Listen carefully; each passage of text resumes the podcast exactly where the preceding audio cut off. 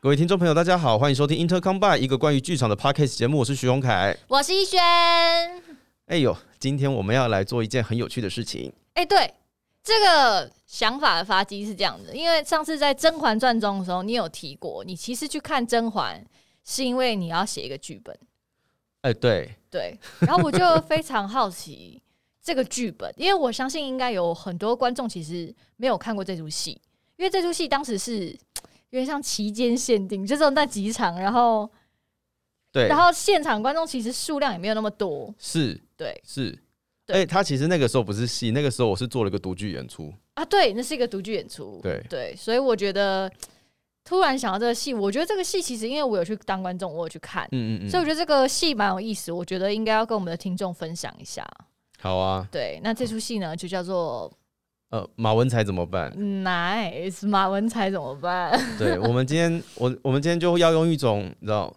迟来的演后座谈会的概念来做这一集。 OK，所以像是以一个导演的身份跟一个受访者的身份来问一下关于马文才怎么办的这个延后座谈，跟大家分享一下。对啦，我就是想说，因为逸轩刚好说就是来聊一下说马文才这件事情，然后我就想说，哎、好哎、我就来顺便做一下我从来没做过的延后座谈好了。很棒哎、我觉得你要学会做这件事情哎、导 演。不是，我真的，我跟你说，就是，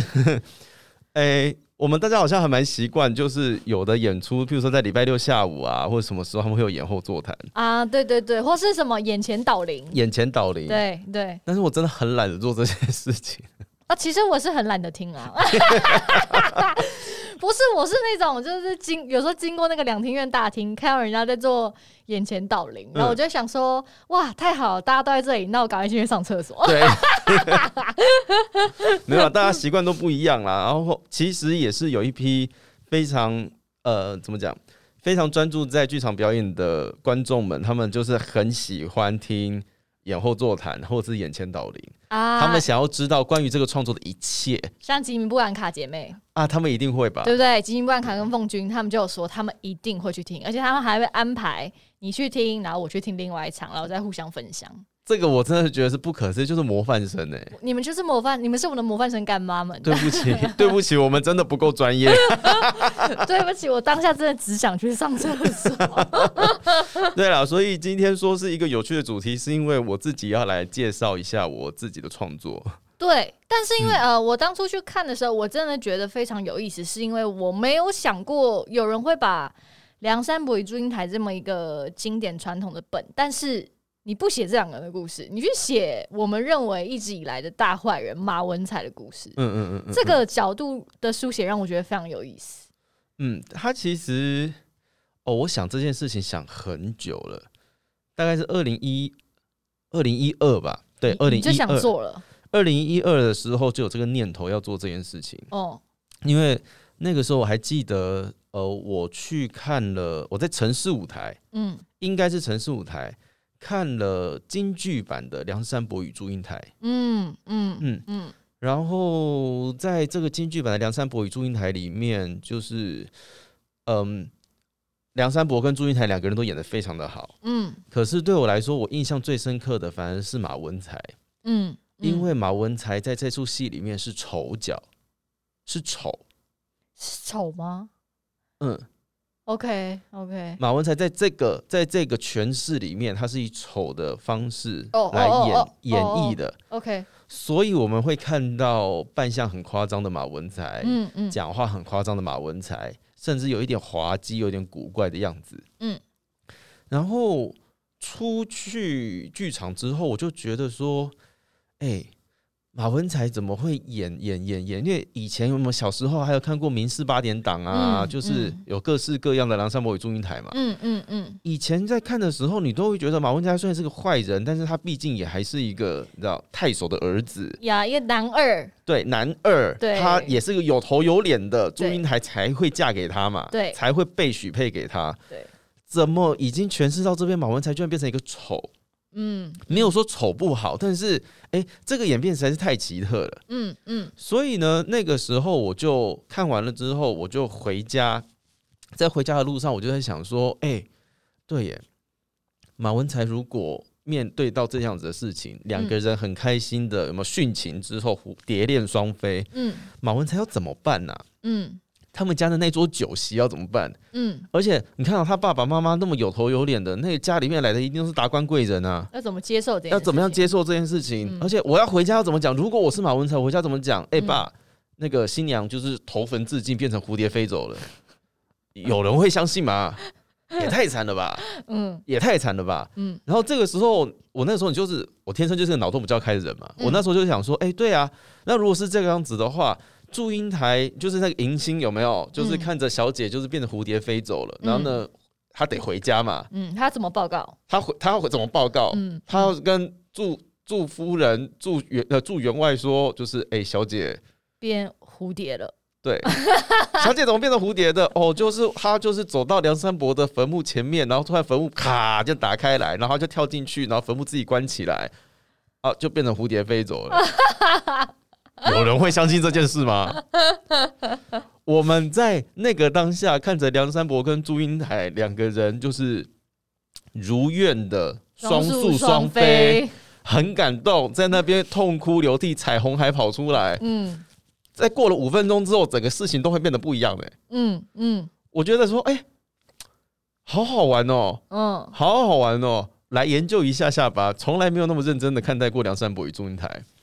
所以这是你创作的动机。对，整个 OK 创作动机跑出来了。结果呢，我回家了之后，就突然之间就是那个创作欲大增，有没 有？而且那个时候必须说，那个时候我还没有写过剧本，你还没有写过，那时候一啊二哦年的时候，那时候陈嘉生个人演唱会还没有推出，哦，这么早，很早。你那是先动马文才，然后才开个人演唱会？对，哇哦，对，OK OK OK，完完全全就不知道要做什么嘛。嗯然后我就回家，就是想说，哎、好，我来调查一下，我来 research 一下。嗯结果呢，我就是上网不小心看到了，就真的给我找到了邵氏电影版的《梁山伯与祝英台》，嗯，所以就是凌，波跟乐蒂嘛。嗯嗯嗯我就把那个黄梅调电影这样看完，嗯，看完之后傻眼，为什么傻眼？马文才没有出现哎、啊，那个版本没有出现吗？没有这个人，哎，这个人只出现在两句台词里面，带过去而已而。且是迎新跟祝英台讲的。哦，我们对于这个人的描写，说他是纨绔子弟，说他是不学无术的花花公子，是纨绔子弟这件事情，嗯是从这两个人的口中讲出来的呃形容词。嗯可是大家如果我们之前有介绍过说哦，我们会要分析剧本啊或什么之类的，我们分析剧本的时候，我们会去看待说哦，这个人的这个人是自己形容自己，还是嗯被别人形容的？因为嗯自己形容自己跟被别人形容的角度会不一样。是是，马文才在整个故事里面，他只有被别人形容的角度。嗯可是我们现在就是到此时此刻，大家讲到马文才，都还是知道他是一个纨绔那个纨绔子弟，是一个花花公子，他是一个是坏人。是，可是他都没有出现过、诶，嗯我们从头到尾都没有他身为一个坏人的证据啊。嗯嗯，可是后来的其他的版本里面，马文才就是一个一个的出现，他有各式各样不同的形象，但是这个形象到底真实的形象是怎么样，也没有人知道。嗯嗯嗯也没有人知道，我们大家都想象是这件事情，所以我就开始说，好，那大家来想象，我也来想象，如果马文才不是这样子的人呢，会不会很惨啊？嗯嗯嗯，哦，原来是这样来的啊。，对，哦，那这个想法真的是蛮特别的欸。因为就是我后来又在想说，对啊，马文才他本来就该是一个纨绔子弟，他爸爸是太守、哎，就是如果我爸爸是台北市长的话，我应该也可以吃香喝辣的，我不知道了 哈。对，如果我爸爸是个高官，应该是蛮快乐的啦，应该可以活得很快乐吧。而且，其实梁山伯跟祝英台他们的背景是在东晋时期，嗯呃，东晋时期他们有世袭制度，嗯，所以就是上品无寒门，下品无士族嘛。是是，那如果我爸爸是太守，我接下来也会是在这个位阶上面生活的人，是是，我不是可能苦到哪边去，我不会像梁山伯那个样子啊。对，嗯对，那一辈子不愁吃穿呢，所以我就是个纨绔子弟啊，对我我这个不是我害的，对，嗯。嗯然后我真的是花花公子吗？如果我真的是花花公子的话，那为什么会是你祝英台？哎、对啊，嗯，那应该有更多小姐的选择可以选、啊。为什么？么会是你祝英台？而且你祝英台他们家是就是他是好像从商的吧？嗯嗯，也也不就是说什你也么不是特别的高官或什么的、也不是啊也不是什么达官贵人、对啊啊，你只是商人，嗯，对啊。那如果他真的是纨绔子弟，或是他是太守的儿子，他应该有更多的选择可以去选择。嗯，而且在在用换另外一个角度想，祝英台可能此生都没有见过马文才是谁嘛，嗯，因为那个时候就是诶、媒妁之言，父母之命嘛，就是嗯爸妈会帮决你定就把好婚对事啊处理嗯好。马文才肯定也没看过祝英台啊，嗯，所以这中间，我当我们大家站在梁山伯跟祝英台的角度，马文才绝对是那个十恶不赦的坏人。可是，当我们如果站在马文才的角度来看的话，说不定他是无辜的，呀、说不定而已。如果他是无辜的话，那他此时此刻被背负着这些骂名，他也太无辜了吧？对，嗯，所以我就想说，好，那我要来写这个剧本。很有趣耶、嗯，然后这个剧本就这样被写下去了。很有 趣。对，哎、这是没有想过的角度、哎。对啊，对啊，就是马文才为什么要选祝英台？我们从来没有想过这件事情。嗯，OK OK，所以这是你创作前面的一个动机。对，然后那个时候我很少跟大家讲这件事情。那嗯个时候呢，我因为太兴奋了，你知道吗？我你觉得兴奋起来就是感觉没什么好事、哎，我就太兴奋了，我就觉得说哇，哎，我好喜欢这个想法，我人生难得这么喜欢自己的想法，嗯，真的是难得。我就想说好，然后我就来去，马上就是好像两三个礼拜吧，嗯刷刷刷就马上写完了。你知道文思泉涌，就整个要吐 OK，OK 出来就刷刷刷就提写笔完证书， 我这辈子没有这么么快写完一个剧本过。 刷刷刷就写完了，写完之后呢，我还跑去投文学奖，嗯心里想说，哎，十拿九稳了。嗯，结果呢，嗯，没消没 息，没消没息，就真的没消没息。后来我就想说，没消没息就算了嘛，心里面当然会觉得有一点点苦闷。嗯，结果大概隔个几年吧，一二年好像隔个几年，至少二零一六了，反正嗯这很后面后面的事情，这个剧本就一直被我放在我的电脑里面。嗯有一天我在整理电脑的时候，不小心把那个档案打开，嗯我再看了一遍，我嗯，说：“哎、什么烂剧本啊变烂剧本了，？”对，因为那里面充满着我那个时候的兴奋，充满着那个时候我嘴巴里面想要讲的事情。 OK，哦可是这件事情没有被消化过，嗯嗯，就像是我们之前不是有说过说，哎、我们在创作的时候，事情还没过之前不要写，事情还没过之前不要写。对因为那个时候就是充满着我所有的冲动在写出来的东西，对，有的时候运气好的话，我们可能会写好了，嗯但是通常来说不太会有好的下场。嗯嗯嗯嗯，我是从这个时候开始体悟到这件事情的，嗯然后就觉得说啊，也对啦，那个时候怎么可能会得到什么奖项？不可能，这个东西不对。哦，就是后来冷静之后回去看这个剧本，的确不不应该得到 文学不奖可能，不可能！那个连学校投校刊都有问题、哦， OK OK，所以我就这样子想说，哎、好，这个剧本不行，嗯但是心里面，心里面就是还还是觉得想做说这个还想做，而且觉得很幸运的事情是，还在台湾还没有人把这个议题做出来。，对对对，还没有，嗯我还有一点点机会，嗯但是我真的不晓得要写什么，嗯所以呢，后来就是一直到二零一八年啊，我发现了就是北艺中心有一个案子，嗯然后他们有一个前期创作计划，嗯我就会说，哎、这个计划太适合我了，嗯我想要先前期创作，我想要先试试看这个剧本写出来会怎么样，嗯我要一个安定的心情来写这件事，我要给我自己一点动力，嗯所以呢，我就去申请了，结果运气很好，也申请过了，我就开始写这个剧本。嗯然后这个剧本就在一八年，就是被我写完第一遍，嗯再写完一次，嗯再写完一次，然后做了呈现，交出去之后呢，我还是觉得不够好，嗯然后又把它放着。而且那个时候当下觉得说，就是哇，这个剧本就是被我写到那个预算哦，就是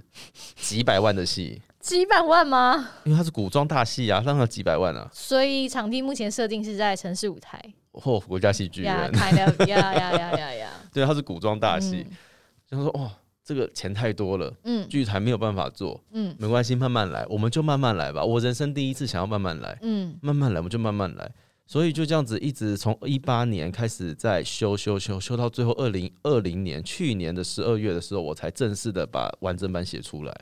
啊，所以这是第三版了， 所以整个剧本总共写了八年，嗯嗯，我刚差点又要唱歌了， 我又把它吞进去了，吞一下啊吞一下我又吞一我下又吞一下，吞一啊下。你刚刚唱的是哪一个？哦当然是那个八年啦，不用，我们还有，我们渔港金融也有 啊，他说哦，已 这首经歌八已年经，八年， 怎么会这样啊？八年呢、，对，一个剧本写了八年，嗯嗯嗯，哇塞，哇，那你这样创作到现在三版，第三版、第四版、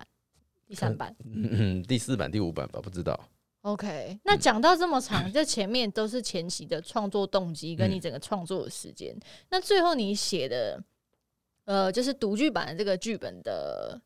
大意或是方向，你要不要稍微跟听众分享一下？因为当时我觉得可以哦进去的人真的太少了，哦，对啊，你反省我反省，哦，对，我反省所以。你现在可以跟大家分享一下。好，其实那个时候决定要创作马文才的时候，我还心里面想着，就是那马文才到底是谁嘛？嗯我们要怎么样设定这个人？我要讲什么样的故事？嗯我就觉得其实。如果马文才是一个没有生活目标的人呢？哦，他他应该是没什么生活目标了，因为照按照，如果我们按照我们现代的眼光去看那个时候的人的话，他的呃他的地位是世袭的嘛，对他们家的家境又这个样子，对爸爸妈妈会帮他决定好一切。他可能可以，他如果真的是个纨绔子弟，他嗯可能可以不用决定他要做什么，对啊，因为对他已经就是我们大家他人生生活都被所安需排好对了他人生都被安排好了，嗯他连他接下来要做什么样的事情都已经被决定好了，嗯他的人生可以不用决定那些事情。嗯那一个没有人生目标的人会是怎样的人啊？嗯，因为其实我们大家都知道，就是我们在演出的时候，或者是我们要呃表演要准备角色的时候，我们都会先去找到说他的目标是什么，对，他到底想要成为一个什么样的人，嗯他他希望做什么样的事情。嗯可是这个人没有，嗯我就设定了他是一个没有生活目标的人。是。但是没有生活目标的人还是会有生活目标啊，因为他如果人生没有目标的话，他就去死了。哎、去死也是一种生活目标。啊对，对，所以他一定会有个生活目标。嗯，所以我就开始想象说，一个人如果什么事情都被安排好的话，他会是一个怎么样的人？嗯然后这件事情呢，就不小心的被我带到我自己的家庭的状态，嗯嗯，就是呃，我有一个非常不可思议的妈妈，嗯然后这个妈妈就是会不停的从小到大不停的规定我该做什么，不做什么，她有她自己的人生价值观，这不就是正常的妈妈吗？，对，然后这件事情想着想着就觉得说，哎、好像其实跟台湾，我不要讲华人社会，我就讲台湾社会好了，嗯因为我对其他国家的华人的爸爸妈妈不太理解，嗯但至少可能在台湾的社会里面，有很多小孩子其实是被这样子规定的。嗯嗯，我从小一出生，我就背负着爸爸妈妈的期待。嗯爸爸妈妈嘴上说我希望你可以健康自然的成长，但是从来就没有这回事。呀，对嗯他们会逼迫你去做很多事情，嗯要求你一定要找到自己喜欢的东西，但是那个喜欢的东西是有选项的，就是他们也要喜欢才行。对对，对，他们要喜欢才行。嗯我就开始把这样子的社会带入到这个家庭里面去，嗯我就在开始想象马文才他们家到底是一个怎么样的人。嗯所以呢，一个没有生活目标的人就这样子出现了，然后他在这个家庭里面，他可能有一个就是非常伶牙俐齿的妈妈，嗯然后可能会有一个不晓得该说什么话的爸爸，嗯嗯嗯，，然后可能还会有一个自由过度的妹妹这样子，嗯然后这个家庭里面就出现了。那其实会写一个没有生活目标的人，是因为我开始想祝英台的生活的时候，我觉得祝英台真的是一个不可思议的人。怎么说？祝英台她决定了自己的一切耶，你说从他想要嫁的人到他做她所有从事她女扮男装决定要去，她她要去读书，对，爸爸妈妈不让她去读，所以他女扮男装嘛，所以她女扮男装骗过了她爸爸妈妈，总算是爸爸决定说好，你既然连这个都骗过我了，我就让你去书院读书吧。嗯去书院读书，然后呢，他选择了他喜欢的人，嗯呃，他选择了他喜欢的人，最后要离开书院的时候，还直接跟梁山伯说：“我要把我们家的九妹许配给你。”嗯他把他自己嫁给了梁梁山伯，嗯希望梁山伯赶快来提亲。嗯，结果呢，回到家之后，发现他没有办法如他的所愿嫁给梁他山喜伯欢的人，，对，嗯所以呢，最后他选择了。自己，他选择了不要嫁到他们家去，不要嫁给马文才他们家去，所以嗯最后就是投坟投坟自尽。嗯所以对我来说，祝英台在当时身为一个女性，她居然可以选择了她的一切。嗯但其实马文才在现代生活里面，她没有选择这些东西耶。嗯嗯嗯嗯，她不用选择，嗯他甚至连要选择这件事情都不知道，嗯所以他就会是一个什么都不知道的人。嗯对应上祝英台一个什么都知道的女性，我觉得这件事情在戏剧结构里面是一个蛮冲突的存在。嗯嗯，对，所以嗯从我就把这两个人并行的这样写下去了。嗯嗯嗯嗯，OK，这的确是一个蛮好思考的目标。对啊，我就在写一个他一个没有生活目标的人，遇到了每一件事情都要他选择的时候，他会该怎么办？嗯嗯嗯所以马文才在戏里面，他回到家里面，他他不知道自己为什么要娶祝英台，嗯他不知道自己为什么要结婚，因为嗯爸爸妈妈叫他结婚，他就结婚，嗯他也不晓得他要干什么。爸爸妈妈说：“你就是这样的混吃等死啊！”对我就只能混吃等死，因为我不晓得该怎么办。嗯嗯，所以他对马文才怎么办的意思，就是他到底该怎么样做。嗯而且我在里面写了一件事情，就是祝英台在祝英台到那个，他会一直不停的托梦给马文才，嗯他要跟马文才说：“你知道吗？我会死都是因为你的不选择，你的不选择会害到很多人。”啊，如果马文才在决定这件事情之前，嗯，他跟他任身边的任何一个人，包含他的父母说，我不要跟我哦不要结婚，我不要跟祝英台结婚，嗯祝英台或许就不会这个样子了。是是梁山伯也不会因为这样子气到吐血死掉。是虽然梁山伯气到吐血死掉很奇怪啦，是，对，但是这件事情或许就不会发生 了。嗯嗯所以这种种的一切，我把它推导向是马文才他都不选择这件事情上面。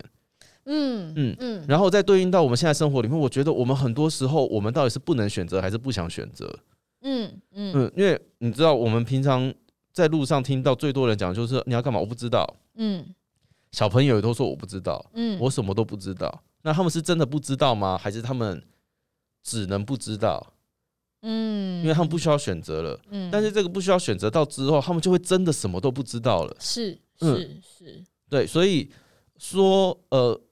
所以说写马文才怎么办？他不是他虽然说是一个经典爱情故事的续写，嗯但其实我在写的是，我不是在写爱情故事，我在写的是家庭故事。是。你嗯其实是在写后面这个马文才跟家庭之间的关系，对啊，嗯，对，我就我我记得我当时看的时候，我觉得哦，还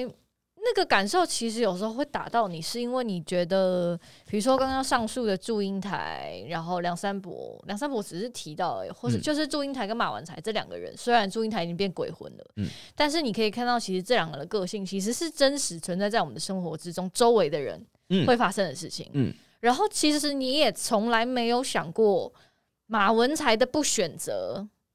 会害到他周围的人。其实关于这个论点，我觉得是非常有意思，因为我们从来没有思考，比如说我们不选择，通常有两种原因嗯嘛，一个是我们真的不知道该怎么做，一个是我们不想要为我们的选择负责任的时候，我们嗯选择不选择。嗯可是我们从来没有想过，当我们说我们不知道，或是我们不愿意去做选择的时候，这件事情会影响到别人。会啊，因为就有太多时候是事情是这样子被推进的，嗯嗯嗯嗯，然后之后你要找出任何一个，你说要找战犯嘛，你找不到哎、就是找不真的找不到啊，嗯，而且不用找，因为这件事情是大家一起共同，就是呃做成因为不决定而决定的事情，对对对，嗯所以那个时候当时看的时候，其实我觉得哦，蛮呃蛮惊讶，是有这么一个思考角度去思考到关于不选择的这件事情。嗯对，因为我们现在有太多好，你说呃，就是在家庭教育背景下，我们可能真的会有太多就会说哦，我不知道。可是有时候这个不知道，只是因为我们不想要去背负，可能也许是被否决，或是去做决定的一些后果。嗯，而且其实。因为现代社会其实一直要求我们说，我们要做我们自己喜欢的事情，嗯我们要做自己，嗯我们要做那个喜欢呃自己喜欢的那个自己。嗯可是我们不知道啊，我们不知道那是什么啊。嗯嗯我们一直被要求我们要选择自己喜欢的东西，可是可能我们从小就不知道那个是什么，嗯嗯所以不管大家怎么样的提醒我们要做这件事情，我们还是不知道，嗯嗯嗯我们还是不知道。嗯，那这件事情我觉得很可怕，因为嗯、至少在我这把年纪，你这把年纪，至少在我的年纪里面，我从小到大的成长很难让我做选择，哪怕我做了好多选择，嗯，而且嗯甚至是会有一种我选择了会有一种罪恶感，啊，嗯，我选择了，甚至会有一种罪恶感。譬如说，当时在选择要读戏剧系这件事情，我就充满着罪恶感。嗯然后这个罪恶感其实会一直，它会它会一直绑住你，它会让你不晓得该怎么办才好。嗯，我做这件事情到底是不是对的？嗯嗯嗯所以我选择了，但是在这个选择底下，我心里面是不舒服的，因为我没有那个充足的自信来去证明我的选择是对的。嗯嗯嗯，嗯那这个个性是怎么来的？我觉得就是从小到大很多事情这样子累积起来的东西。嗯但是就是觉得很好玩呐、当我们大家小时候被教育的是说，哦，我们要听话，要干嘛，要干嘛，要干嘛。突然之间，等你大学毕业了，什么事情都要你选择了，你要怎么选择？对呀、对啊，这件事情真的很微哦妙。嗯，马文才基本上就是这个样子，他从小到大就是被这样子教育着，嗯，他不需要去做选择。嗯等到他需要做选，等到事情发生的时候，爸爸妈妈才会跟他讲说：“那你为什么你自己要娶媳妇，你都不晓得她是谁？嗯怪我吗？嗯嗯，马文才可以怪马文才可以怪任何人吗？他他可以怪他爸爸妈妈为什么要帮他做这个决定，但是他也不能怪，因为他从头到尾就没有问。嗯嗯嗯对，没对错，没错。对，所以嗯，在这个故事里面，我开始去做这样子的，怎么讲？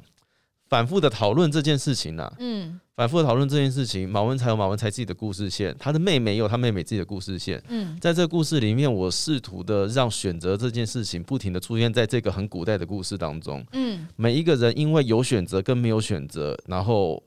呃，慢慢的会找到他们接下来的故事落点会在哪边。是，嗯，这是是个蛮有趣的思考点。对啊，那爸爸妈妈一直不停的帮小孩子选择，到最后会变成怎么样嘛？嗯，就是小朋友都不会动脑想啊，或者是说哪一天小朋友动脑想了，你会非常的失落，因为会觉得被遗弃了。对啊，嗯，我觉得这个就跟就跟应该说就是最呃最最近开始有在从事一些教学，我嗯觉得我就会比较有切身的感受到这件事情，就是因为我们从小亚洲受的教育就是家长呃。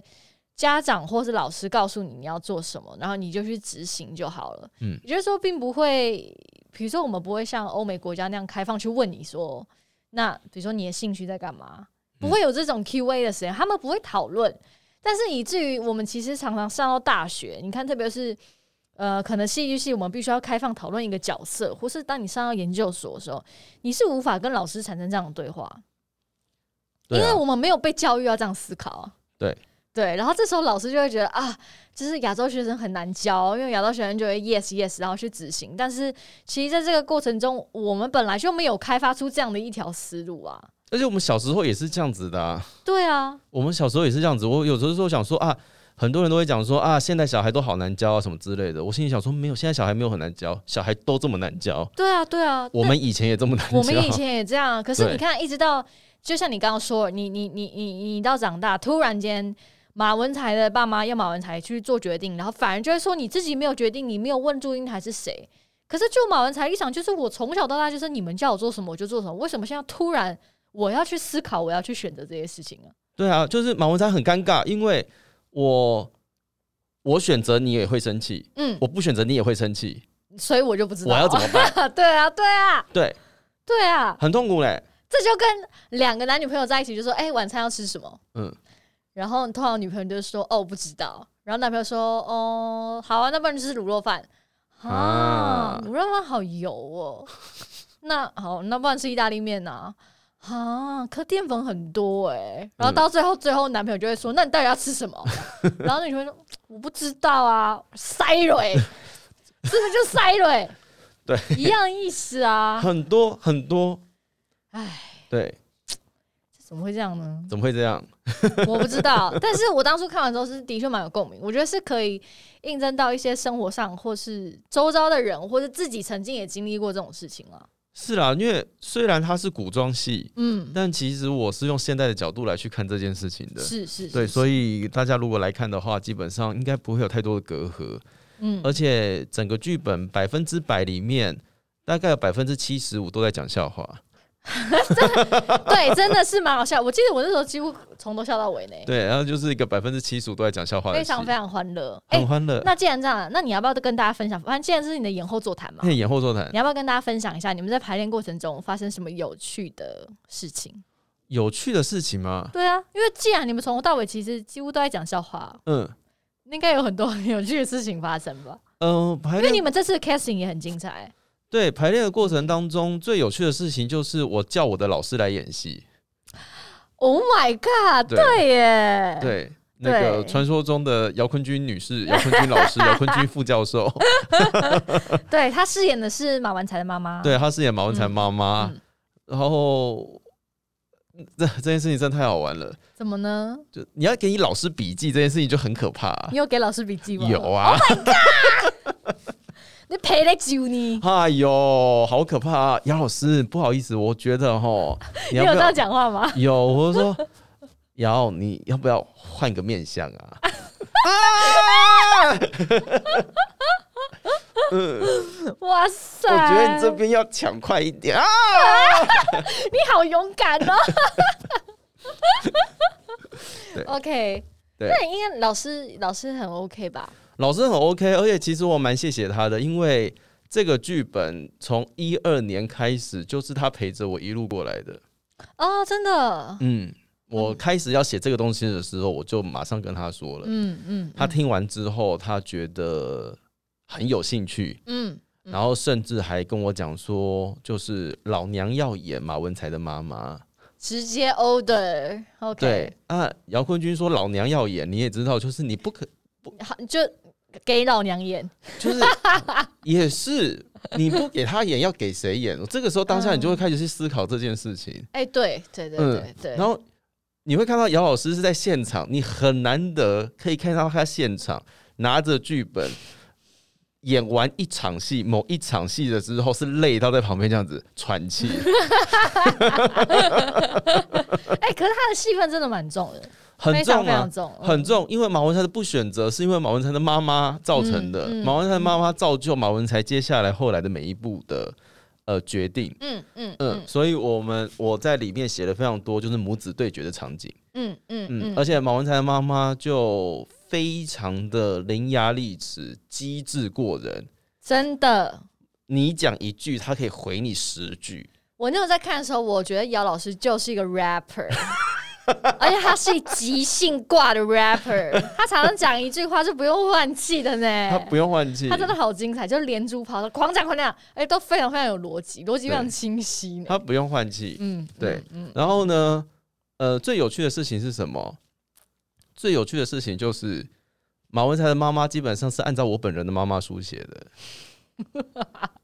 请问你这出戏演的时候，你有邀你妈来看吗当然没有啊。 ？Oh my god！ 马文才的妈妈基本上是用我妈妈的形象原型，她是我妈妈的形象的原型。所以你妈是 rapper 吗哦，我妈是， ？Oh my god！她有她的 freestyle。嗯，然后大家在看到这个剧本的时候，最好笑、最有趣的事情就是，每一个人都会觉得说，这个人怎么会这样子讲话？这是什么妈妈、啊？嗯哦，姚坤君就会边念边笑，嗯因为他知道很多事情。嗯，然后我就说，哦，这就我是妈妈。这就是我这就是我长大的过 程。所以其实马文才某部分原型是你本人吗？我会把我有把我自己加进去，呃，我有把我自己的困境加进去。嗯嗯，对，我有把我自己己的困境加进去。那当然，我没有遇到像马文才这么可怜的事情啊。你是说被迫结婚的这件事情？对，但是，嗯，我觉得不只是我，因为我在讲这件事情的时候，我相信周边的人都会同时间或多或少有这样子的共鸣，就是我们都有曾经遇过这样子的亲戚、这样子的妈妈、这样子的对待。嗯，我们被很认真的关注过，嗯，我们会被别人加，就是你知道，别人会把他们的期待加在我们的身上，嗯但是他们从来就很少去关心到底我们真正需要的是什么，嗯嗯因为他们觉得他们已经给我们这么多关注了。嗯，然后在这个时候有这样子的情节发生的时候，我就会很自然的把自己的想象里面，呃，自己的经历放进去。嗯，这也就是为什么一二年的时候我没有把它写好，因为我放了太多的个人经历在里面了。它基本上可能好像整本是我的日记。懂懂嗯懂懂，对，所以这个剧本才一直写到一八年还没写好，在二零二零年才真的我很心甘情愿的把它写完。嗯嗯嗯，哇塞！哎，这样听完之后，真的很想要再看一次。我我自己我很少这样子说，但是我真的很喜欢自己这个故事。嗯，那你有考虑要做正式版吗？不是独剧，是正式版，有古装的那一种哦。有，我一直有，其实服装设计都找好了。嗯，对，嗯然后想法呀，到时候唱片的花样啊，嗯然后整个故事的状态，基本上都已经有一个概念出现了。 嗯，所以是会落在明年的下半年。哎、不要乱 order，我 觉得，我觉得二零二三年可以演，我就已经非常非常的了不起了。哎、刚刚那个明年下半年是我乱讲的，对，不要吓人，不要吓人，不要吓人。因为我看他在思考，所以我想说应该是明年下半年吧。啊对啊，就是如果可以的话，当然希望可以正式的演出这件事情，是我因为我不想把这件怎么讲，我不想太冲动， 嗯，尤其是面对到预算这么大的东西，它不是冲动可以做出来的就，像你说的，慢慢来。真的要慢慢来。因为我剧团也不大，嗯我剧团也不大，嗯那就这样子的人力来说，或者是这样子的工作量，嗯跟他必须要顾虑到所有层面，因为你不只是要把它放到大剧场而已啊，你嗯放到大剧场，你还要有等同于大剧场规模的宣传啊。呃嗯嗯，没错没错、没那错这件事情它不是我们今天突然间想做一出戏就可以做出来的事情。是是是是，嗯，毕竟要赔的是，就是你知道，如果哎做呀不好的 话，我也赔没的有东，西也哦很可观啦。嗯，我也没有房子可以赔。 OK，好，那听完之后，我想有蛮多听众，或是也许是看 YouTube 的你们，很嗯希望在短期内有机会可以看到这个作品。那最近近期这个作品有机会再曝光吗？有，我们就是非常感谢哎彰化剧场艺术节，嗯，嗯，我们这次被邀了，所以就是在九月五号星期日下午两点半，会在园林演艺厅的小剧场做一场独剧演出。九月五号，对，不到一个月呢、不到一个月啊，很紧张，而且现在因为疫情的关系，我们不能卖太多票。啊，你们有呃梅花座吗？对，有梅花座有安全 OK 距离所以票数不多，但是呃是之前独剧版的原班人马，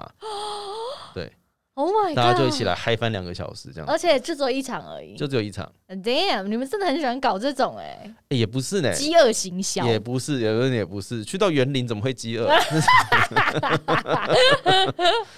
哎呀，园林好多好好吃的、哦，哎、现在什么都蛮好好吃，。哎，现在什么都好吃像可哎、可以内用了，你知道吗？我知道，我知道，我我那天去园林的时候我就去内用了，这等一下，走过你一拍的圈那个东西是什么？你拍的一间店说你终于来内用，什么来朝圣？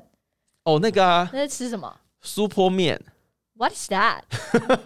苏坡面对对对对，是什么东西？它就是卖面的，然后它的招牌叫苏坡，它的名字叫苏坡面，那里面有什么？我不知道，我看到招牌我就嗨嗨， 我没有进去，你没有进去吃？我没有进去。我想说你去朝圣，你去吃的。我只是去朝圣那个那个那个招牌那吗个招牌那个店名，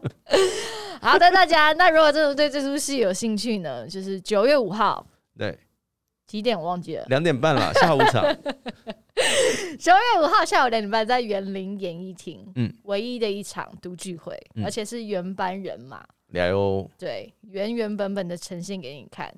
然后希望呢，我们在二零二三年有机会，有机会可以看到这出戏的完整呈现。对啊，因为其实做独剧演出最最最原始的目的就是，呃，很希望可以在第一时间用最简单的方式把故事跟所有观众分享。是，那做这件事情的目的就是很希望可以得到大家的回馈，嗯，告诉我你们大家看到的感觉。嗯哦，啊这对个很重要。，对，当我们第一批的观众，嗯嗯嗯，那有了这第一批的观众，你们先进来看，接下来我相信如果喜欢的话，一定会很期再更期待接下来正式剧场版的样子。是，我就非常 期待，我非常非常期待。对，我真的很希望，就是因为我觉得我那天去看，是我看完之后，我出来，嗯，中间过程笑得很开心，但出来之后就有开始去思考人生的大方向，哎、就是关于选择与不选择这件事情啊。是啊，因为对因为其实老实说，在这个故事里面，我把很多时候大家现实生活，我尽量把现实生活遇到的选择，嗯，你有选择跟没有选择，大家会有一个现实生活的对比，是是是是，对，是大家会有一个对比。是，对，我觉得这件事情太重要了。我觉得真的很重要啦，嗯好不好？如果大家九月五号那天有空，不妨去个园林演艺厅，你可以顺便吃好吃的，然后在看一场非常好笑又会令人醒思的一个独剧。走一走啦，园林演艺厅离园林火车站没有那么远，对，坐个火车对噗噗噗就到喽，而且九月五号，我相信台湾应该很安全了。安全，大家还是要好不好？勤洗手，哦戴 口罩。实名制哦，记得按。对对对，那我们这集就到这里喽，好我们那下就期见，拜拜拜拜。